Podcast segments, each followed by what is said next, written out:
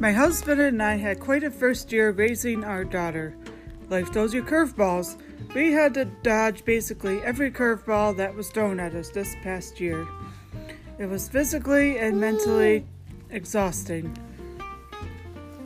My poor girl is now clinging on to my leg as I am recording this. If you're someone that can relate to us, this podcast is for you. Don't worry, we're not all perfect. And it's okay.